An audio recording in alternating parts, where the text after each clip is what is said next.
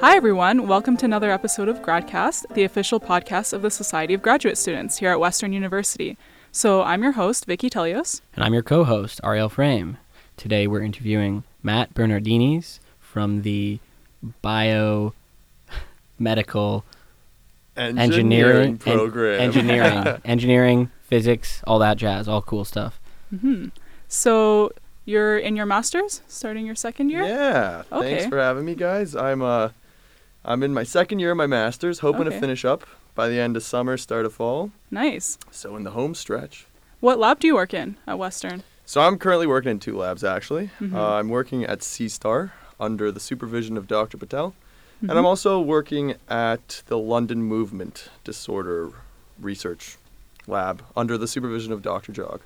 Okay, so you mentioned your um, your master's is in biomedical engineering. So, how is that different from all of the other masters and also your undergrad? Did you do engineering in your undergrad or? So I did not do engineering in my Mhm. undergrad. I did my undergrad in physiology, and I enjoyed it a lot. Some interesting Mhm. stuff, but I decided when I was finished with it, I wanted to try and broaden my knowledge and to learn some new skills. So I decided to go the route of engineering, and I did biomedical engineering.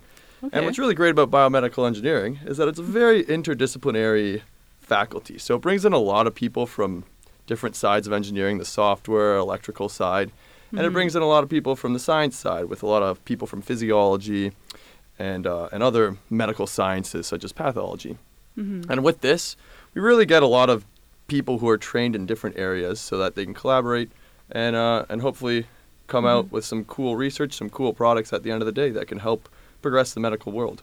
Mhm. So, what product are you working on right now? So right now, I'm not working on a product per se. hmm My research is focusing on perception, mainly the perception of people suffering from Parkinson's disease. And uh, what we're doing for, to study this is using a computer toolbox that's essentially a two-dimensional, two-dimensional, yeah, that's right, virtual reality system that essentially is going to be displaying different tasks on the screen, and we're going to have the Parkinson's patients and other control subjects, of course, doing experiments based on this computer program. And through Mhm. that, we're going to be able to quantify their perception. And the big picture of why we're doing this is because we're hoping to be able to get information from using this toolbox that can then be used to design an easy to use computer program that could be implemented in home computers, uh, community centers, retirement homes, so on and so forth, that might actually be able to assess neurological disorders such as Parkinson's disease. So that's Mhm. essentially the product that we have in sight. However, right now I'm just doing the initial phase of research, seeing is there any differences in the perception of those suffering from Parkinson's disease? What are these differences, and uh, what does it mean from a scientific standpoint? And the next stage would be trying to use that information to develop a, hmm a tool that could help with those suffering from the disease or to help diagnose the disease. Okay, so that sounds pretty important. Um, so you mentioned perception a lot. So what exactly will your patients or um, the people you you um, enlist in your study? What are they perceiving exactly? Cool. So with Parkinson's disease, we've seen that there is disparities in perception when these patients are trying to make a motor output in response to their perceptions. So what I mean by that is if a patient, for example, is viewing or hearing something and then trying to move a part of their body in response to what they're seeing or hearing, then there's sometimes abnormalities with their with their motor commands, with their movements. hmm So this could be happening because the actual movement centers of the brain are not sending the proper signals to the parts of the body that they want to move. This could be happening because there's a jumbling of information in the brain occurring from the sensory information to the movement information. Or it could be happening because there's abnormalities occurring in the actual perceiving of these sensory events. So the visual, auditory, tactile, so on and so forth. Mhm. So what has been shown in Parkinson's disease is that there is deficits in the integration of the sensory information and the motor information. There's deficits in perceiving some sensory informations and producing accurate movement outputs in relation to that.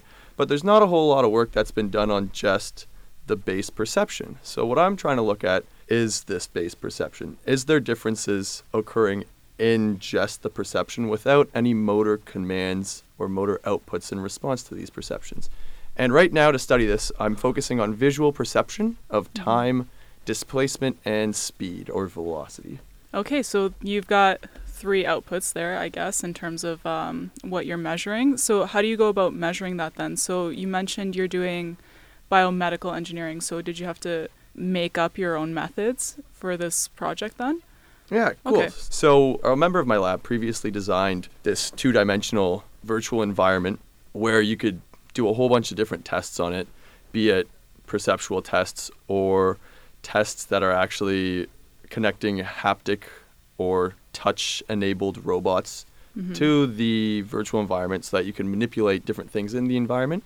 But like I said before, I'm focusing on just the perception. So essentially, to test this, is I took that environment and I made some tests out of it that can measure perceptions of time, displacement, and velocity. So there are three different tests, and they're all really simple tests that event- essentially have different shapes on the monitor that are going to be doing different tests. For example, the velocity perception test has a circle moving at a constant rate, followed by a circle with a hole in it moving at a constant rate. However, both of these speeds are going to be different, and the subject is going to be tasked with trying to tell me which speed is going, which circle is going faster. And by doing a lot of repetitions of circles moving at different magnitudes of velocity, we're able to compile all of the subject answers and upload this into a toolbox that's a, a third party toolbox called Psignifit for MATLAB. And through that, it's going to be able to spit out a psychometric function, which is essentially going to have different parameters on it or different points that we can Mhm. take and use to actually quantify the perceptual ability of the participant. And through this, we can compare the perceptual abilities of the Parkinson's participants to control participants. As well, we're also looking at the effect of some common Parkinson's therapies, such as levodopa, which is a pharmaceutical, trying to replace missing dopamine in the brain. And for those who don't know, a large factor of Parkinson's disease is dopamine producing cells in the brain are actually dying. And this Mhm. leads to reduced amounts of dopamine acting on certain parts of the brain. So we're testing these patients both on and off of the drug, seeing the effect of the drug, as well as deep brain stimulation, which is essentially inserting an electrode into a portion of the brain and sending little electric pulses that essentially hopes to improve the symptoms of the disease. So we're seeing what the effect of this has on the perception as well. Okay, cool. I mean, um, there's a lot of things going on, so a lot of variables to play Yeah. in there. Um, but it's really cool how you're going to come up with your own test, and the whole thing is like from from scratch. Uh, it seems so. That's really that's really interesting how you're able to do that. Yeah. Not quite. I had help from a member of my lab to make the environment, but well, he made the whole thing. I didn't have help. Wow. He, he made the environment. I made the specific test on the environment that we'd be doing. But yeah, So this is this is software. you know, yeah, it's like- exactly. yeah, It's a software, and uh, That's where the engineering part comes into play then, right? The Correct. software? Okay, I see. so I've been out of the engineering for a while now because I've been doing just patient testing, the clinical research aspect side Okay. of the study, Mhm. and uh, and so not too much engineering. Instead, just you know, Yeah. standard run of the mill Working testing your patients. patients. So maybe I was just thinking like uh, maybe run us through like the average patient comes in and then what sure, do they do? Sure. So we'll meet the patient uh, and uh, you know shake hands. How do you do? and then we'll bring them over to the lab. And before we start with the actual experiments, there's a couple diagnostic tests that we run on the patients. So with Parkinson's disease, most people know it as a movement disorder. It Mhm. affects people in different ways, but a lot of people get mm, tremors when they have the disease. A lot of people have limb stiffness. A lot of people have difficulty initiating movement, things along the lines of this. But not as many people know that there's a whole slew of non motor disparities that are also occurring in the disease, which leads to my research why I'm looking at some non motor aspects that might be affected in the disease. So, saccades or rapid eye movements are oftentimes affected in Parkinson's disease, as is smooth pursuit or smoothly moving your eyes to keep your gaze on a moving object. This is called ocular motor controls, and these is oftentimes thrown off in Parkinson's disease. So the first diagnostic test is making sure there's no severe ocular motor deficits. And the reason why we're doing this is all of our tests are visually based. If the patient is having trouble seeing things Mhm. visually, it could throw off our results a little bit. So we do that test, and then we also do pretty much the standard Parkinson's scaling diagnostic test, and this is the Unified Parkinson's Disease Rating Scale. So with this test, it's uh, it's essentially a movement test. So we have the subject do a bunch of arm movements, leg movements. We assess their stiffness, their walking, so on and so forth. Mm-hmm. And uh, this is essentially what whoever is taking care of the patient is going to do is they're going to run this test to see how the disease is progressing, to see if it's Mhm. staying the same, getting worse, so on and so forth. So we do this diagnostic test as well, and we do one more test, um, the Montreal Cognitive Assessment, and this test is essentially to make sure that there's no dementia in the patients because that could also have some effects on the results. So we do those diagnostic tests, and then we get right into the experiment. So we have the patients come off of their Parkinson's medication. If they're using levodopa, this means that they don't take their medication for 12 hours prior to testing at least. And if they're using deep brain stimulation, then this means we're going to go to a member of my lab who's qualified in using the deep brain stimulation devices, as I'm not, and uh, turning off the device. And we wait for about 45 minutes to an hour because it can have some some latent effects Okay. on the patients. And then we'll start with the displacement perception, temporal perception, and velocity perception tests. And Mhm. and we run through these. And then at about lunchtime, uh, the patients will get an hour break. So this is after they've run through the experiments once, and they'll get either their DBS device turned back on, or they'll get um, a standard dose of levodopa. Mhm. And then after their hour lunch break, we'll run through the UPDRS test again, just to Mhm. see the effect of the medication on their movement disparities. And then we'll run through the perceptual tests again. So it's a it's a long day, but it's just the one day that we have the patients come in. Okay.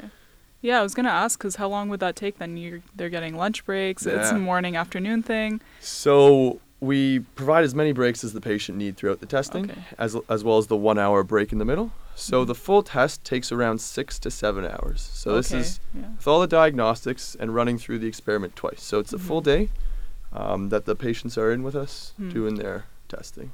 Are you actually doing any uh, blood? Are you taking any blood? Any markers? Nothing. No, When don't need to do in. any of that. So really, it's gonna be, hmm I guess well- they're already diagnosed, right? Yep. I Yeah. suppose. I, Mhm. and yeah, and you're not intervening. You're diagnosing. So if you had to do an intervention, you'd have to measure markers. Exactly. So the purpose of my work isn't to provide a direct benefit to the participants coming in. hmm We're looking to see if there's any perceptual abnormalities happening in Parkinson's disease that we hope that this can give us some insight onto what's actually going on in the brain. Yeah, just as a baseline. Exactly. Learn more about the disease, and um, maybe one day we'll be able to create a diagnostic tool out of this information. But right now we're just at the infancy stage. What's this, What's going on? Why is this going on? What's happening in the brain? So what is going on? So I'm you're at the end of your masters. You're uh, hopefully finishing up. Do you have any nice results? I guess. I got some nice results. Okay, that's Uh, always good. I Still have a lot of work to do too. Not quite there yet. But what we're seeing, so with regards to temporal perception, this has already been tested before. And the reason why we wanted to test it again is because if we think about velocity from a mathematical standpoint, hmm it involves time and displacement. right. So we wanted to do all three of these tests to see if we can draw any information that might be regarding the integration of time and displacement towards hmm perceiving velocity. And uh, we just wanted to make a complete picture of Okay. velocity when we were doing the experiment. hmm So, with regards to time, um, there is some research that's been done, and it shows that most of the research is showing that it's affected in Parkinson's disease. However, it is interesting because some studies say that levodopa helps it. That once you Mhm. take levodopa, your time perception is going to be brought closer to normal levels. Some papers show that, in fact, Parkinson's patients don't have time perception abnormalities, and their levodopa is actually hindering them because this is affecting some neural regions that hmm is going to lead to inaccurate perception of time. So, again, there's not fully conclusive results on time perception, but what we're seeing with our work is coinciding with most of the research, and that's that in the range of about a second to two seconds, hmm we're seeing that there is deficits in the perception of time. However, when we look at um, the range of milliseconds, there's not significant impairments in the perception of time. So Mhm. this is a this is an interesting finding, and and also um, with a lot of these visual perceptions, they generally are linear in the sense that as you increase the magnitude, Mhm. the uh, perceptual or, or the magnitude of perc- of change that's necessary to perceive a difference Mhm. is also going to grow at the same rate. And that's Okay. called Weber's law. So if you increase the stimulus, then your ability to discriminate a stimuli from whatever that stimulus you are increasing or decreasing is Mhm. also going to grow or decrease at the same proportion. You gave you gave us a kind of a cool example with flies Mhm. earlier, and uh, anyone who knows me would know that was interesting for me. Can you maybe uh, give us an example of this? Uh, what was it, Weber's Weber's law? Weber's Yeah. law, and Sure. how like ex- practically that might play out Sure. in a, like a Billy is a boy, Okay. and Billy likes flies. He likes them so much he has two of them. So, Billy has labeled his flies. He's tethered a little string, non invasively, of course, and had a little flag. One says one, and the other says two. He lets fly number one go, and he's seeing this fly move across his vision. And he's saying, Wow, that fly looks like it's going 10 centimeters a second. Okay. Excellent. and then fly two is moving. Now, fly one was in fact going 10 centimeters a second, but fly two is now going 11 centimeters per second.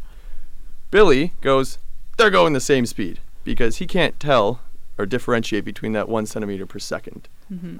Now, when fly one again flies at 10 centimeters per second, but fly two is moving at 12 centimeters per second, f- Billy goes, Whoa, fly two is speeding. He's going way faster than fly one. So, he needed two centimeters of seconds greater of a speed than the 10 centimeters per second Mhm. of fly one Mhm. to be able to differentiate the speeds. Now, fly two had a little bit of coffee that Billy dripped on the table, and it's now moving 20 centimeters per second. fly number two had that as well. And on the first ru- run, fly number two is moving 22 centimeters per second. Billy goes, they're moving the same speed. But then when he does the test again, and fly one is moving 20 centimeters per second, fly two is actually now moving 24 centimeters per second, and Billy's going, ah, I saw the change. So it took him, in this case, four centimeters per second difference Mhm. from that 20 centimeter per second speed of fly number one to differentiate the speed Mhm. between the two. So Mhm. if there's an increase in your speed of the standard stimuli or a stimuli that's going to be compared to the other stimuli, there's going to be a proportional increase as well with the amount of magnitude change that's necessary to differentiate the two. So you've described how speed is is perceived in control patients, I guess, with your lovely analogy with Billy and his flies. Um, so how does that get portrayed in Parkinson's patients, and what are the differences? In uh, in healthy individuals, that concept is kind of a rough way of describing Weber's law, Mhm. and it holds true for the vast majority of perceptions that have been studied. But what we're seeing in the time perception, with uh, with the different magnitudes having different effects of Parkinson's individuals either being worse at perceiving time or not worse at perceiving time, there might be deviations from this Weber's law. Mhm. And a reason for this could be as simple as there's different neural mechanisms that are used to perceive time in a millisecond range, a second range, a minute range, an hour range.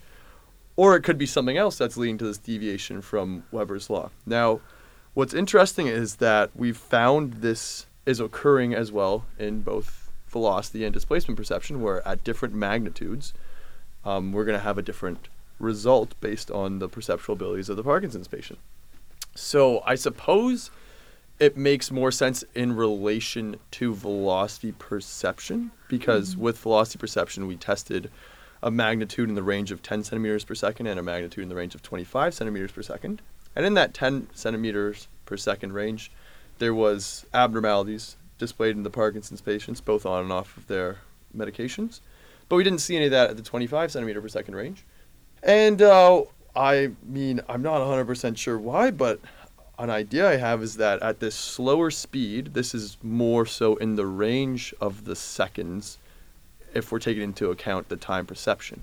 And if time perception is used in the mental calculation of speed, then it makes sense if it's going to be abnormal when just perceiving base time, it's going to be abnormal when perceiving velocity as well. Mhm. Um, but again, it could be a deviation from Weber's law, where for whatever reason, there's not a linear trend in um, the magnitude of the stimuli and the perceptual capabilities. And I suppose in displacement as well, we saw abnormalities at the larger magnitude of displacement distances. Mm. And this abnormality was seen both on and off of Parkinson's medication. However, off of, I mean, sorry, at the lower magnitude of 10 centimeters, we didn't see any of these differences compared to the controls. And what's interesting about the displacement perception results is that uh, what what we're seeing is that there is displacement perception abnormalities, at least in some magnitudes of displacement distances in Parkinson's disease. And the type of displacement that we were studying is, I guess you could refer to it as allocentric displacement or using an Mhm. allocentric frame. And what I mean by that is that it's uh, it's a displacement distance in regards to an object and another object. So both of these objects were virtual circles on a computer monitor. Mhm. However, an egocentric point of reference would be essentially an object in relationship to yourself. Mhm. So a water bottle is two feet away from me, but what we were doing was instead allocentric, and we're seeing that circle was 10 centimeters away from that other circle, or something Mhm. along the lines of that. And so this information is actually used for accurate perception of objects and object features. Mhm. So the brain processes this and I believe, the temporal pathways, dorsal temporal processing pathways. okay. I might be Yeah. wrong on that, but whatever. I'll take it for We'll now. Yeah. take it. There's a pathway there. Yeah. Someone named it. Yeah, Yeah. and the visual information is essentially processed down to um, the IT center of the brain, and the IT center is basically involved in object perception. So I know that's a lion because the IT center of my brain that's coding to lines can Mhm. see that line. It could see its mane. It could see the distance of its legs from each other, the Mhm. size of its tail. It takes all of this line information, edge information, distance information, packages it together, and then I know it's a line now. so what Yeah. previous studies showed in Parkinson's disease is that um, Parkinson's individuals actually were impaired in the perception of objects and object features.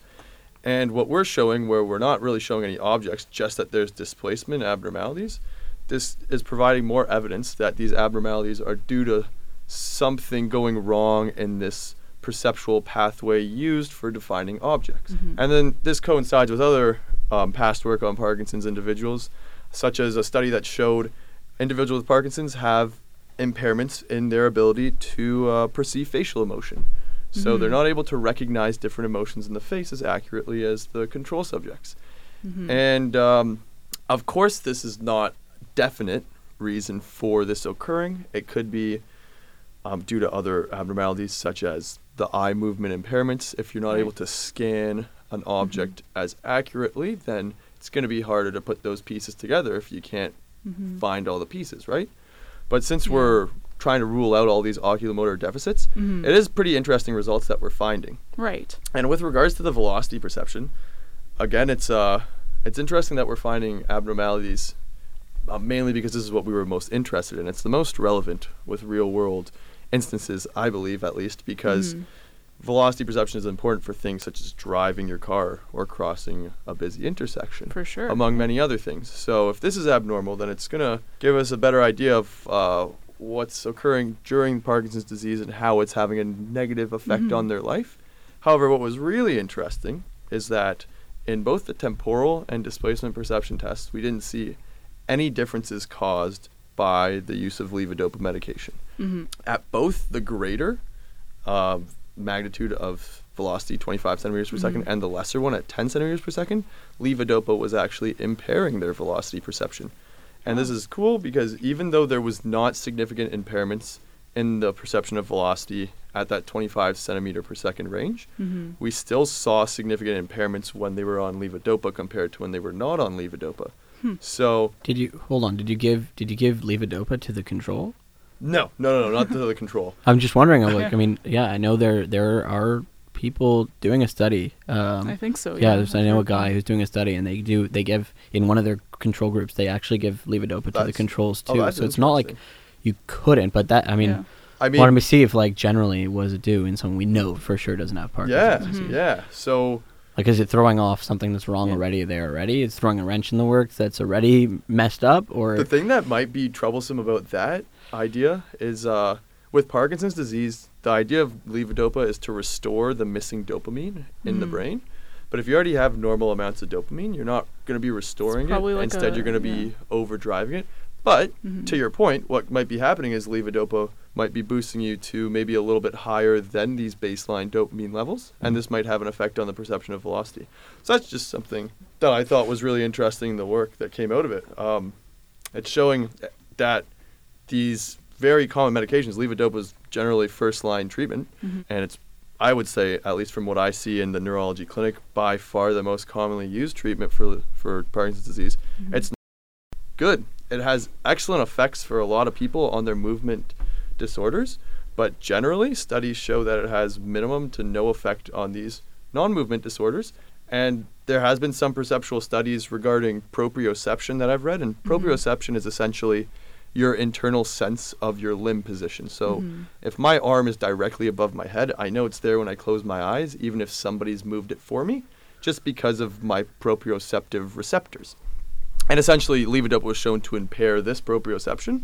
So it has been shown in the past to impair certain perceptions, and it looks like we're seeing that again with the velocity perception.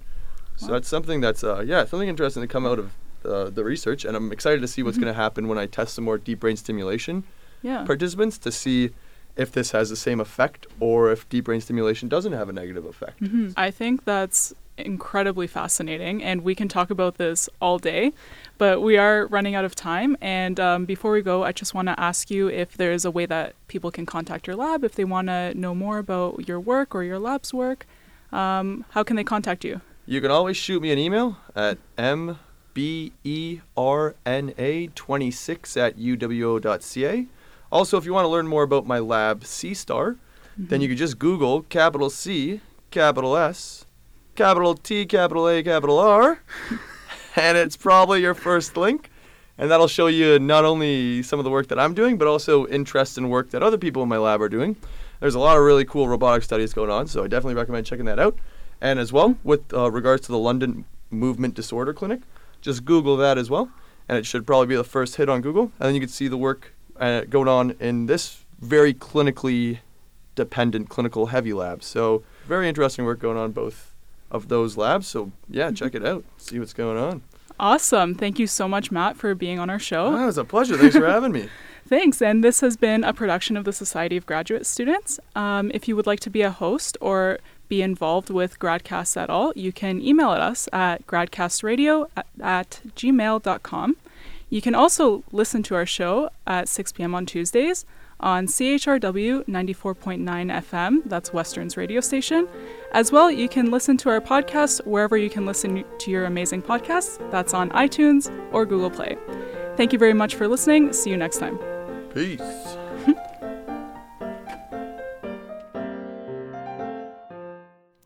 The Gradcast theme tune has been composed for us by Matthew Becker.